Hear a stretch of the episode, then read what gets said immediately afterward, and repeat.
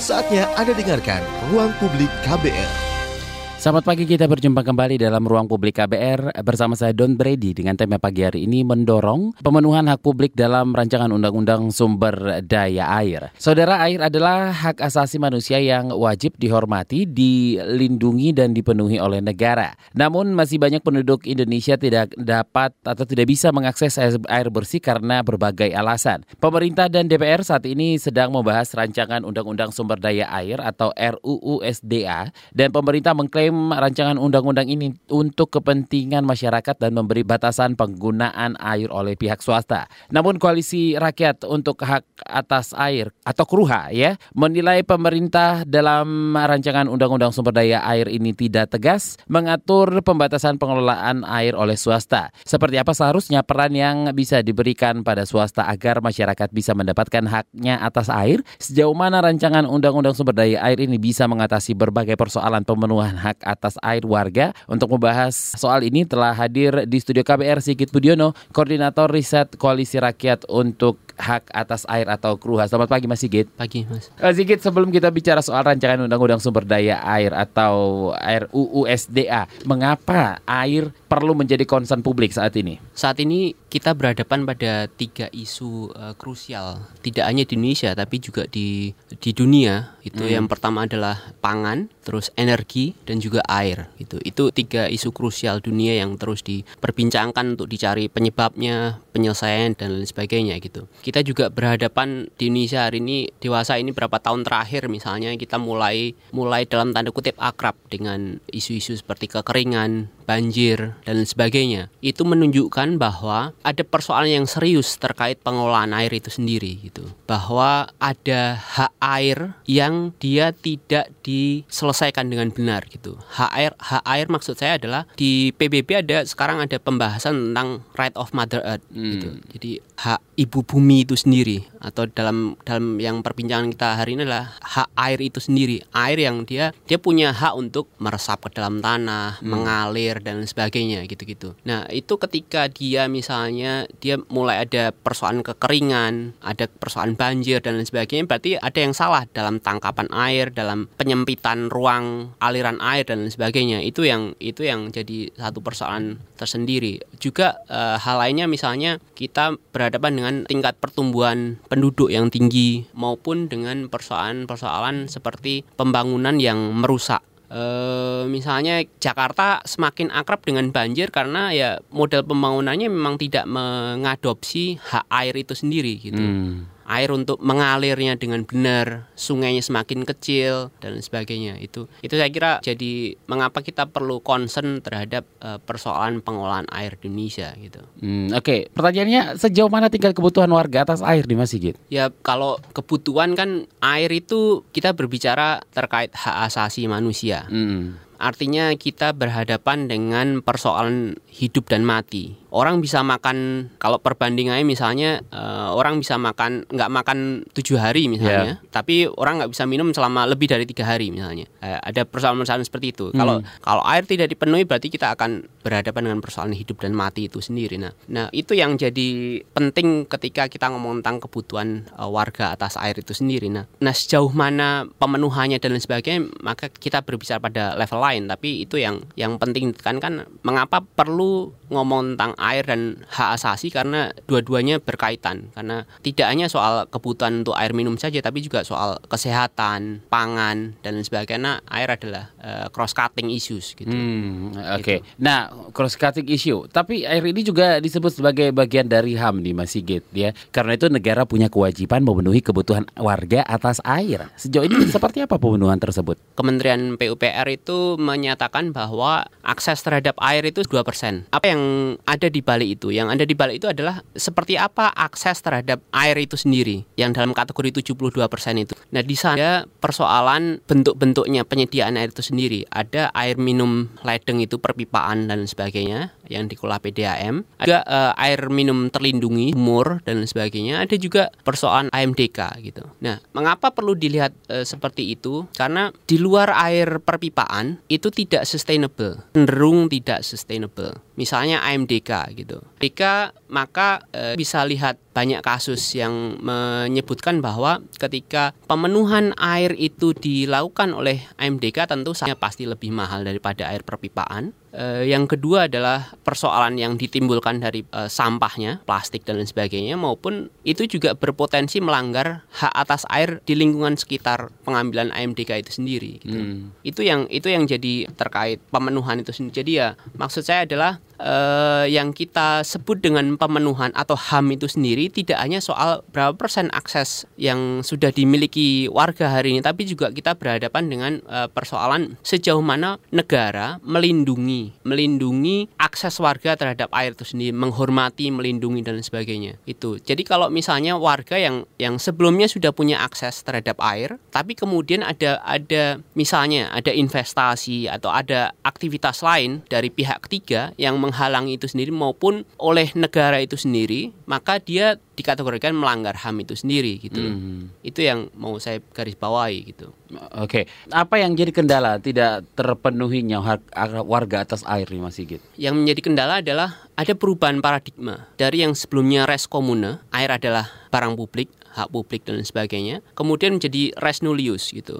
Air tidak ada pemiliknya maka dia siapa saja berhak mengambil dan memilikinya gitu. Dan ada perubahan cara pandang dari yang sebelumnya HAM menjadi komoditas. Maka yang terjadi adalah e, siapa yang kuat maka dia yang akan menguasai air itu. Padahal air itu adalah penting yang seperti yang saya sebutkan di awal bahwa krusial itu tiga isu krusial tadi itu. Maka sebenarnya yang jadi persoalan e, adalah buruknya pengolahan sumber-sumber air itu yang hari ini di seharusnya dikelola oleh negara tapi kemudian semakin banyak atau cenderung semakin diserahkan kepada pengusaha air itu sendiri baik yang AMDK maupun baik yang e, swasta dalam bentuk kerjasama dengan PDAM dan lain sebagainya. Selain itu ada ada persoalan-persoalan uh, lain misalnya semakin tingginya apa investasi di tingkatan perkebunan monokultur sawit misalnya. Hmm. Itu yang jadi komoditas yang dibangga-banggakan pemerintah itu kan juga menyebabkan persoalan di sekitar uh, air, pengelolaan air. Misalnya pencemarannya kalau tidak dibenahi maka dia akan mencemari sungai dan lain sebagainya. Terus juga kekeringan di wilayah-wilayah perkebunan sawit rata-rata masyarakat sudah beralih menggunakan air minum dalam kemasan. Belum juga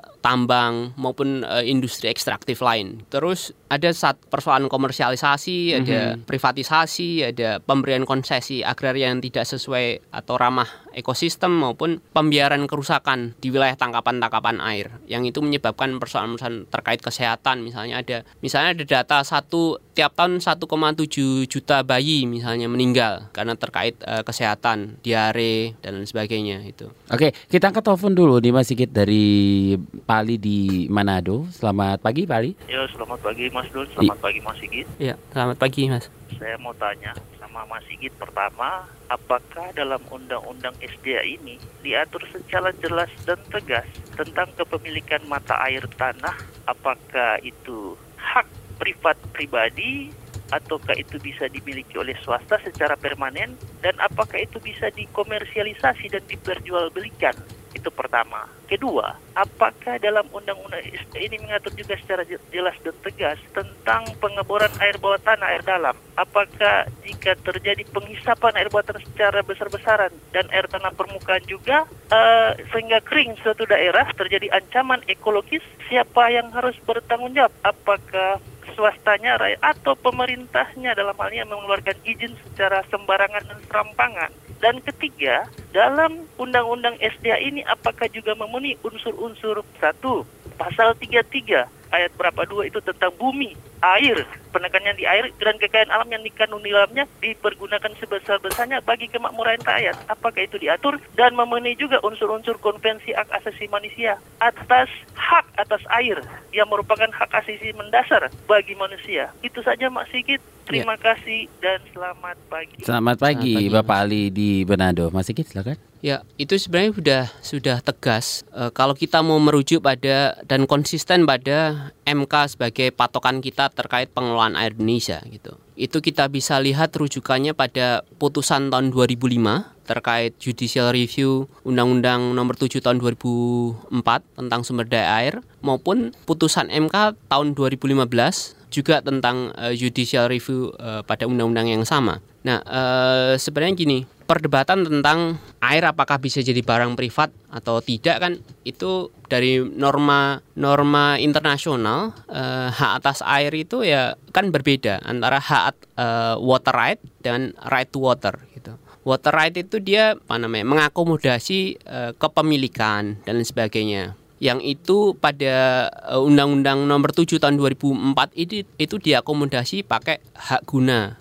air itu sendiri gitu. Hak guna usaha dan sebagainya itu. Itu yang itu yang jadi jadi persoalan dan kemudian di judicial review dan akhirnya tahun 2015 kemarin di, dibatalkan. Jadi air tidak boleh dimiliki oleh siapa pun. Bahkan misalnya air yang ada dalam sumur sumur sumur warga itu juga bukan berarti adalah milik seseorang tersebut gitu. Tapi ya mungkin bangunan sumurnya dan lain sebagainya mungkin milik warga itu sendiri, tapi airnya sendiri bukan eksklusif milik milik warga itu sendiri. Tapi misalnya ada warga yang kehausan dan sebagainya, maka dia sebenarnya berhak untuk mengambil air mungkin mungkin ya lewat apa namanya permisi izin dan sebagainya itu itu seharusnya diperbolehkan. Itu normanya seperti itu gitu. Dan dan juga sudah ditegaskan oleh MK itu ya ya tafsirnya seperti itu dari 2005 sampai 2015 jadi tidak boleh di tidak boleh dikuasai oleh uh, secara langsung oleh oleh entitas-entitas uh, privat. Nah terus terkait pengeboran misalnya. Pengeboran oke okay. masalah pengeboran kita akan bahas setelah break dulu okay. di Mas Sigit ya. Okay. kita harus break dulu ya. Jangan ke mana-mana tetap di ruang publik KBR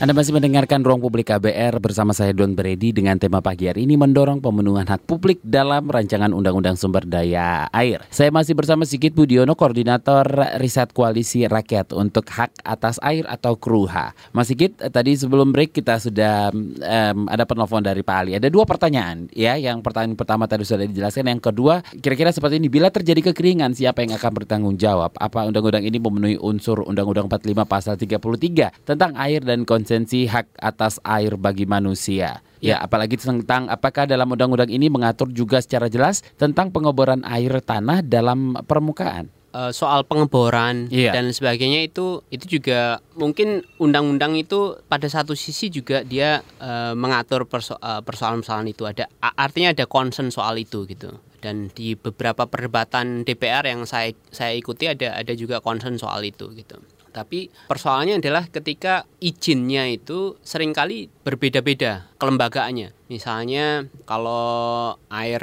tanah dan sebagainya kan itu domainnya SDM, hmm. gitu. Nah e, itu akan bermasalah ketika misalnya dia kita membandingkan dengan concern misalnya KLHK soal sustainabilitas dan sebagainya, gitu-gitu. Nah tentu normanya tidak diperbolehkan atau e, harus ada batasan-batasan tertentu sejauh mana air yang diperbolehkan untuk dibor, untuk diambil dan sebagainya. Ada tujuh prioritas uh, hak atas air gitu yang dia harus dipenuhi ter, terlebih dahulu sebelum air itu bisa dibor dan diambil untuk dikomersialisasikan gitu. Hmm. Misalnya ada air minum pasti, uh, pertanian rakyat, uh, rumah tangga, pencanaan dan sebagainya itu itu kita bisa merujuknya dari putusan MK gitu. Itu itu dulu yang harus di itu dulu yang harus dipenuhi terlebih dahulu sebelum sebelum kementerian-kementerian lembaga itu mengalokasikan izin-izin terhadap uh, eh, AMDK maupun uh, perusahaan-perusahaan lain termasuk misalnya tambang misalnya tambang uh, sawit dan sebagainya. Karena dia juga terkait dengan urat-urat air yang bakalan uh, rusak uh, terpotong dan sebagainya ketika terjadi uh, pengeboran untuk batu bara dan lain sebagainya gitu gitu. Itu yang itu yang jadi persoalan terkait hmm. uh, pengeboran. Walaupun ya soal pengeboran khususnya untuk AMDK dan lain sebagainya maka maka dia harus mempertimbangkan satu prioritas dua uh, sistem sustainabilitas gitu. Itu. Uh, terus uh, soal kekeringan misalnya tanggung jawab siapa tentu karena air uh, adalah hak asasi manusia, hak warga negara, maka uh, hubungannya adalah uh, right hold, right holder dan duty bearer. Jadi ya uh, pemangku tanggung jawabnya dan pemegang haknya. Maka kita seharusnya menuntut kepada negara karena dia yang memberi izin kepada perusahaan-perusahaan tersebut, baik yang industri ekstraktif maupun yang yang melakukan pengusahaan air itu sendiri gitu. Maka uh, sebenarnya ada tidak audit sejauh mana ketercukupan warga terhadap air itu sendiri. Misalnya kadangkala hak atas air itu dikalahkan dengan kepentingan-kepentingan ekonomi. Misalnya valuasi ekonomi air itu berapa? Misalnya 7 juta dolar misalnya. Itu jauh melebihi kebutuhan warga misalnya 100 juta orang gitu.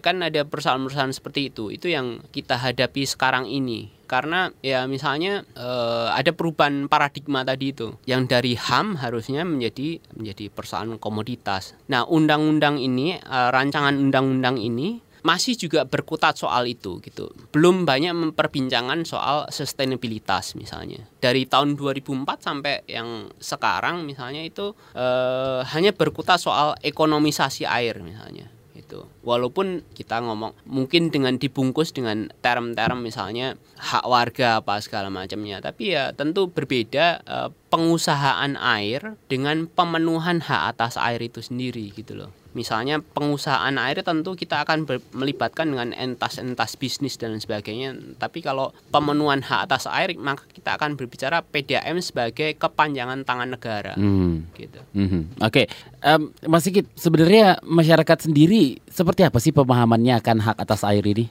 Ya, e, masyarakat tentu perlu e, lebih banyak diedukasi mengenai hak atas air itu sendiri gitu. Misalnya yang tadi saya sebutkan ada ada dua hal terkait ini. Hak atas airnya itu sendiri maupun e, hak airnya itu sendiri gitu. Dua-duanya saling berkaitan. Karena misalnya gini orang membangun rumah dan sebagainya gitu maka dia akan menutup wilayah-wilayah e, air untuk meresap dan sebagainya. Ini juga terkait dengan hak atas air gitu. Eh, yang di mana ketika semakin banyak warga yang menggunakan sumur dan sebagainya maka tangkapan air yang semakin sedikit karena tertutup bangunan tertutup tembok dan sebagainya maka resapan airnya akan semakin semakin sedikit. Itu hmm. itu yang perlu dilanjutkan eh, edukasinya maupun juga soal hak atas airnya itu sendiri. Misalnya ada satu proses atau kegiatan gitu dari entitas bisnis dan sebagainya yang dia melanggar hak warga uh, atas air itu sendiri maka sering kali warga ya dengan mudah membiarkannya tanpa melakukan proses advokasi misalnya. Entah itu melaporkannya kepada siapa. Ya walaupun walaupun uh, proses-proses itu juga kadang dilakukan tapi semakin ini semakin terbatas gitu. semakin terbatas ya, karena ya. ya aparat negaranya juga punya cara pandang yang yang mengakomodasi kepentingan-kepentingan Oke, okay, Mas Sigit, kita sering dengar yang namanya konflik lahan. Apakah ada konflik air? Gini, uh, menurut uh, pendapat ahli yang biasa kami berdiskusi dengan uh, dengannya, Pak Wianto Hadipuro dari UKS dari Sugio Pranoto misalnya, hmm. dia melihat bahwa uh, setiap kali ada konflik agraria atau di balik perampasan tanah itu sering kali juga terjadi perampasan air. Oke. Okay gitu. Karena ya di dalam tanahnya itu segala macam yang ada ada sumber-sumber air yang ini. Misalnya kenapa pemilihan uh, MIFE itu di Papua misalnya. Hmm. ya karena mereka kayak air dan sebagainya. Makanya sebenarnya ya, tidak hanya soal tanahnya tapi di dalamnya ada soal air berarti termasuk juga itu ya, ya. konflik lahan itu sudah termasuk konflik air juga ya, ya, gitu ya, ya. oke okay. ya. Pak Rodi sudah terhubung kembali dengan kita Pak Rodi selamat pagi halo selamat pagi Bapak Roni ya selamat pagi iya silakan ya ini saya mau tanya tentang masalah sumber daya air ya iya betul yang saya mau tanyakan gini, Bang, e, mm-hmm. di tempat kami ini kan, kalau bagi kami itu kan, kalau bangunan pemerintah itu kan, emang tugasnya pemerintah kan. Iya. Yeah. Nah, yang kami kecewakan, kenapa bangunan yang diberikan oleh pemerintah itu nggak apa ya, nggak bisa kami manfaatkan gitu. Seperti apa, Pak? Contoh misalnya, mm-hmm. e, yang dibilang sama rekan Mas tadi kan, mm-hmm. bangunan sumur bor. Hmm. Itu kan emang gunanya untuk masyarakat kan. Tapi okay. kami nggak bisa manfaatkan. Ada lebih dari 10 atau bisa lebih kurang 10 mata bor yang nggak bisa kami manfaatkan airnya. Tapi sarananya dicukupi. Yang kayak gitu buat apa? Itu. Hmm. Satu dan kedua eh, kami sebagai masyarakat karena kami kan jauh di perdesaan. Nah, yang kami keluhkan karena di daerah kami ini kalau kekeringan air itu kan emang sulit didapatkan. Nah, jadi kayak mana kami harus uh, mendapatkan bantuan kayak gitu. Sedangkan yang diturunkan sama pemerintah itu kan nggak apa ya nggak bisa kami manfaatkan karena di saat mereka bekerja itu nggak sesuai dengan apa ya uh, nggak sesuai dengan digambarkan itu. Hmm, fungsinya ya. yang telah di ini, ini apa? Oke, Mas Roni. Sesuai dengan sket. Nah, jadi uh -huh. maksud kami itu kan uh, kalau nggak sesuai dengan uh, nggak ada pengauditannya dari pemerintahan. Nah, jadi kami minta tolong gimana itu cara penilaiannya gitu. Sedangkan kami sangat membutuhkan air gitu. Oke, Mas Roni di daerah Palembang di daerah mananya, Mas Roni? Kabupaten Muara Enim. Muara Enim. Oke, baik. Ya, Kecamatan Rambang Dangku, Subanjeriji. Baik, terima kasih Pak Roni di Palembang. Selamat pagi. Ya, itu aja Mas ya. Ya, silakan Mas. Itu sebenarnya yang ditanyakan adalah terkait advokasi gitu. Ya. Uh, jadi ya mungkin itu perlu dihubungkan dengan uh, proses misalnya menggali data. Uh, sebenarnya ke, uh, apa namanya keperluan pembuatan sumur-sumur bor itu untuk apa misalnya? Karena ya kita tahu uh, apa namanya PUPR punya memang punya program uh, apa namanya membuat sumur-sumur bor. Misalnya dengan uh, alasan untuk memenuhi kebutuhan air warga gitu Nah itu tadi yang disebutkan kalau nggak salah ada tiga gitu. Nah sebenarnya itu peruntukannya untuk apa? Apakah hmm. untuk memang untuk warga atau memang e, untuk yang lain? Nah kalau memang untuk warga maka dia pantas dipertanyakan kepada instansi-instansi terkait. Misalnya salah satunya adalah PUPR itu sendiri gitu. Maka karena dia yang bertanggung jawab melakukan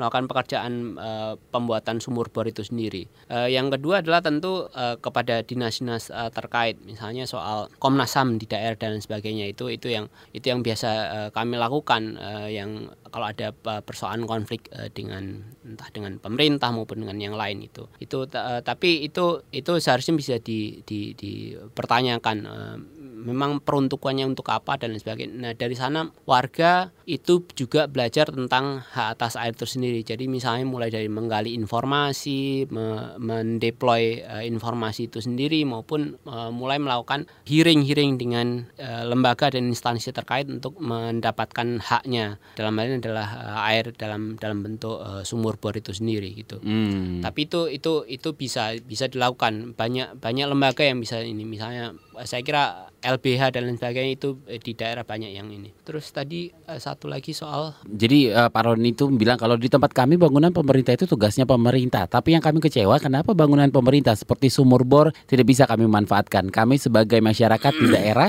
kami itu, kalau kering sulit, tapi fasilitas yang diturunkan dari pemerintah tak bisa dimanfaatkan. Kami sangat membutuhkan air katanya. Nah, pada saat uh, pada saat musim kemarau mungkin hmm. masyarakat hmm. di Muara Enim ya tepatnya tadi Pak Roni ini ya. mengatakan kami kesulitan air sementara bor itu tetap saja tidak digunakan. Jadi ya. untuk apa sumur bor ini? Ya, uh, ya itu balik lagi soal ke ini alokasi penggunaan tadi itu bisa bisa dilakukan artinya kita bisa menggali informasi dan bisa melakukan tekanan tekanan pada pemerintah dan sebagainya gitu hmm. maupun juga kalau soal itu kan e, sebenarnya banyak banyak lembaga yang sekarang mulai ini ya misalnya soal e, eh, PDAM misalnya PDAM PDM saya kira bisa e, juga dimintai bantuan kalau memang kebutuhannya itu urgent misalnya e, soal hmm. kekeringan dan lain sebagainya misalnya e, warga butuh minum dan lain sebagainya saya kira itu bisa dialokasikan maupun uh, lembaga lemak lain misalnya BNPB dan lain sebagainya itu saya kira uh, bisa dimintai bantuan dan sebagainya.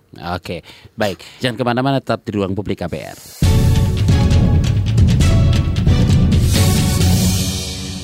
Anda masih mendengarkan Ruang Publik KBR bersama saya Don Brady dengan tema pagi hari ini mendorong pemenuhan hak publik dalam rancangan Undang-Undang Sumber Daya Air. Saya masih bersama Sigit Budiono, Koordinator Krisat Koalisi Rakyat untuk Hak Atas Air atau KRUHAM. Um, Mas Sigit, Kementerian Pekerjaan Umum dan Perumahan Rakyat ya PUPR itu menargetkan rancangan Undang-Undang Sumber Daya Air ini rampung 2019.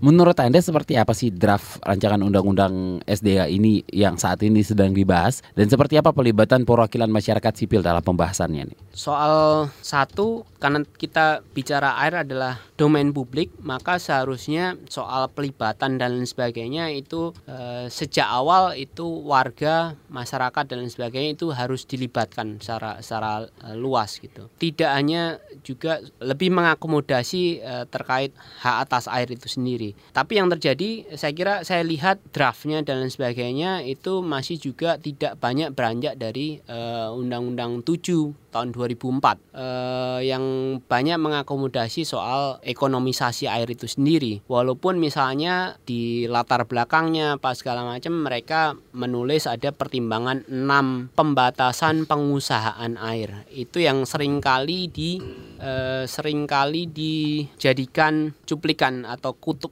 kutipan-kutipan oleh baik oleh PUPR maupun uh, eh, DPR RI gitu. Tapi uh, yang jadi persoalan sebenarnya semakin maraknya KPBU kerjasama pemerintah dan badan usaha itu sendiri, apakah dia mencerminkan misalnya kalau kita berbicara tentang enam pembatasan pengusahaan itu sendiri maupun norma-norma hak atas air yang itu uh, dari tingkatan internasional PBB dan sebagainya e, komentar umum e, HE Kosop misalnya segala macam atau juga dari putusan MK itu sendiri gitu apakah dia mencerminkan hal itu? Saya kira uh, itu dari uh, draft-draftnya apa segala macam tidak mencerminkan hal itu gitu. Hmm. jadi masih ini soal transparansi dan partisipasi uh, yang tadi saya sebutkan uh, warga di banyak tempat juga merasa tidak terakomodasi dengan pembuatan draft ini sendiri. Khususnya para pemegang hak itu sendiri. Misalnya komunitas-komunitas yang selama ini berdinamika di uh, menjaga wilayah-wilayah sungai misalnya misalnya maupun eh, warga-warga menjadi korban dari proses pelanggaran hak atas air itu sendiri seharusnya mereka lebih banyak diundang dan di e, difasilitasi untuk ngomong sebenarnya apa yang mereka butuhkan dan mereka mereka inginkan hmm. dari draft ini sendiri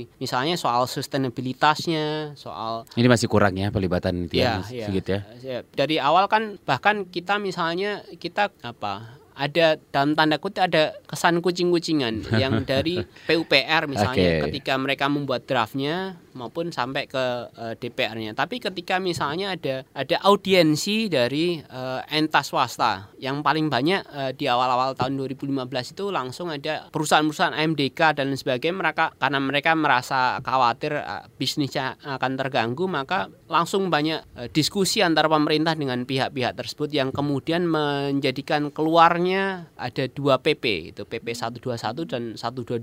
Okay. Satu satu soal spam, satunya soal pengusahaan air yang yang sebenarnya yang sebenarnya intinya adalah menjamin pengusahaan air itu tetap berjalan gitu. Oke. Tadi um, pertanyaan tambahan dari Pak Rodi di Palembang yang bilang fasilitas ini kan memang untuk masyarakat, tapi tidak bisa digunakan. Apa yang harus kita lakukan? Harus lapor ke mana? Sebenarnya itu ya kita bisa eh, kita bisa bicara. Saya nggak tahu itu kan perlu ditelusuri terlebih dahulu. Sebenarnya itu untuk untuk apa sumur-sumur bor itu sendiri gitu loh. Peruntukannya apa? Karena kita juga belum uh, dapat detailnya. Maksudnya apakah benar itu bagian dari program PUPR itu yang uh, katanya pemenuhan hak Oke, atas kalau memang fasilitas ini untuk memang untuk rakyat, ke masyarakat dipergunakan, mereka harus lapor ke mana? Mereka tidak hanya bisa tidak bisa harus diam aja tuh teman-teman dari Kruha bisa membantu meneruskan atau gimana di Mas gitu? Bisa saja uh, hmm. nanti kami uh, ke mana uh, mereka harus melaporkan? Nanti bisa kontak saya di hmm. uh, atau via email nanti di kruha@kruha.org. Oke, okay. uh, kruha kruha@kruha.org. kruha@kruha.org ORG ya. ya maupun ke lembaga-lembaga terkait misalnya hmm. pasti ke PUPR nanti kan sering kali dipertanyakan ini untuk apa kalau peruntukannya kan mereka bisa menuntut haknya terkait uh, itu kan ada di tingkatan daerah kan ada gitu di kementerian itu di level daerah. Oke silakan buat yang uh, Rodi di Palembang ya Kruha K R U H A at kruha.org silakan di email ke sana ya Mas Sigit ya. ya. Oke, nah dalam wawancara dengan KBR beberapa pekan yang lalu juru bicara Kementerian PUPR Endra S Atma Wijaya itu mengklaim pembuatan rancangan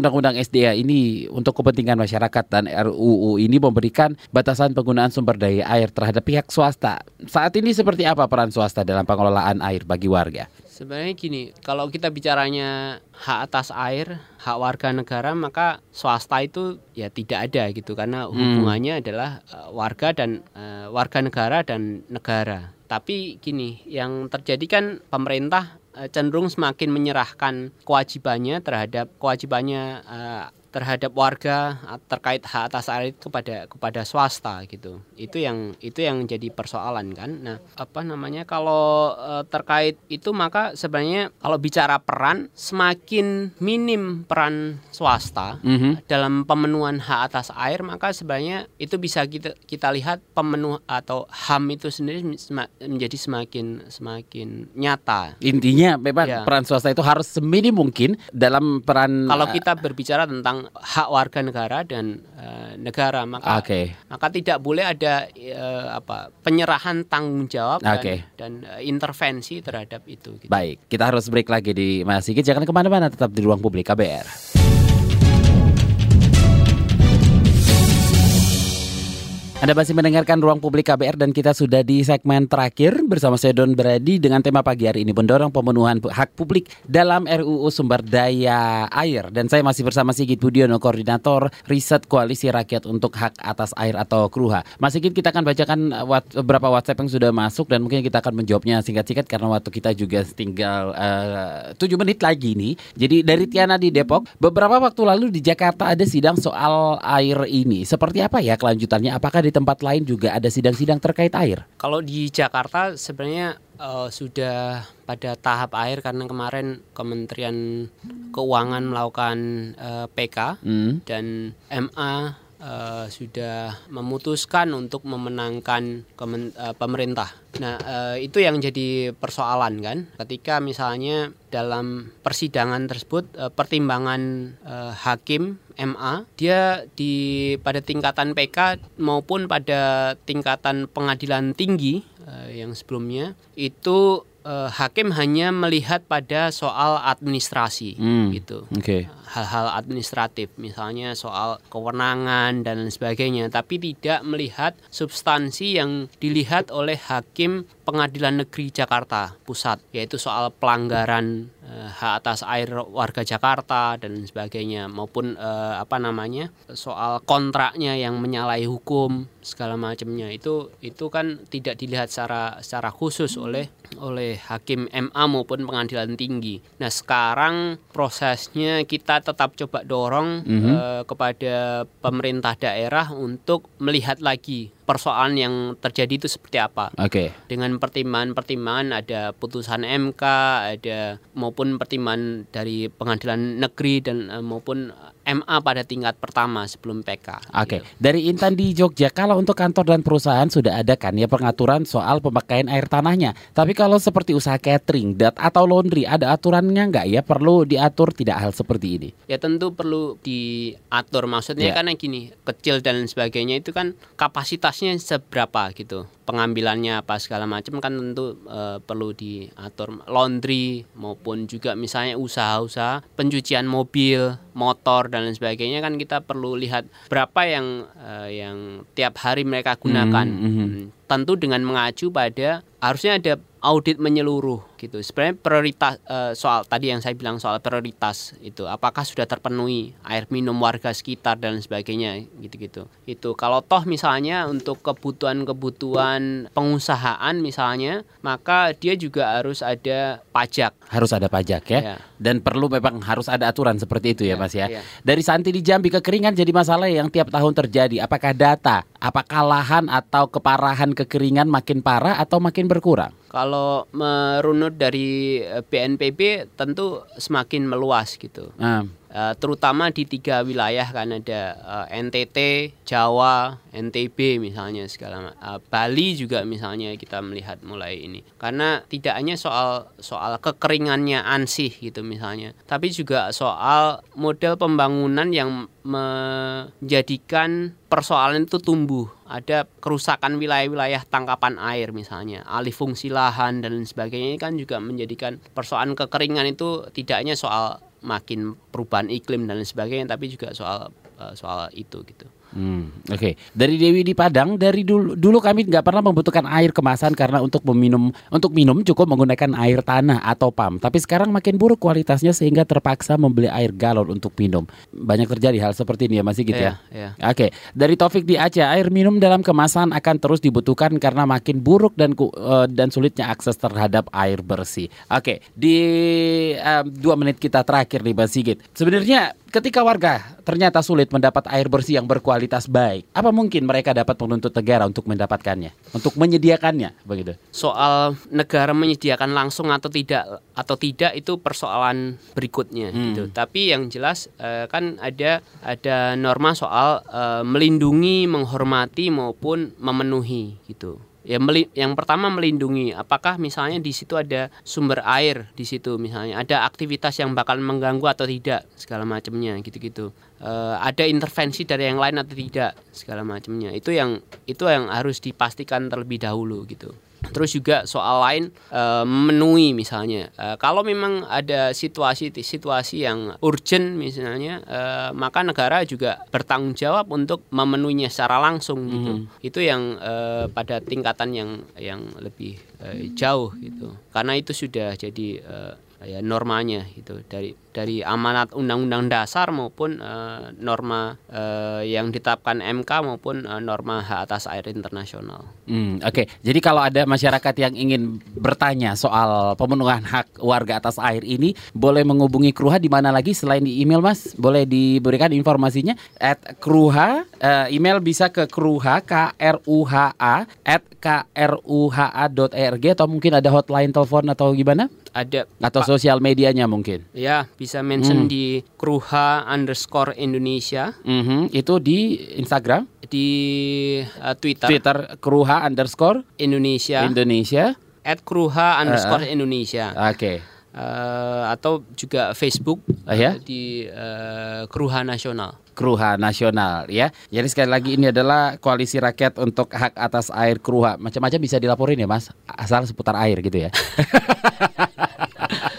ya ya artinya kami coba membantu gitu se semampu kami dalam proses advokasinya. Yeah. tapi yang terutama adalah tentu uh, usaha warga itu sendiri. Karena kalau misalnya kami berapa waktu lalu itu senang sekali ada upaya dari uh, misalnya dari ibu-ibu di uh, Sentul City misalnya. Mm -hmm mereka menghadapi persoalan ya privatisasi ya gitu. privatisasi ya, okay. uh, eh, yang kemudian warganya dengan aktif segala mencoba melakukan proses advokasi mereka melakukan uh, hearing dengan kementerian okay. dan sebagainya maupun uh, Komnas dan maupun mengajak kami untuk melakukan ya. dan teman-teman dari Kruha menemani ya, untuk mendampingi ya, ibu-ibu ya, tersebut ya. ya baik Mas Sigit sayang sekali waktu kita sudah uh, habis terima kasih atas waktunya nanti lain kali kita ngobrol lagi soal ini ya Mas ya oke terima kasih Sugit Budiono koordinator riset koalisi rakyat untuk hak atas air atau Kruha saya Don Berani pamit. Salam. Baru saja Anda dengarkan Ruang Publik KBR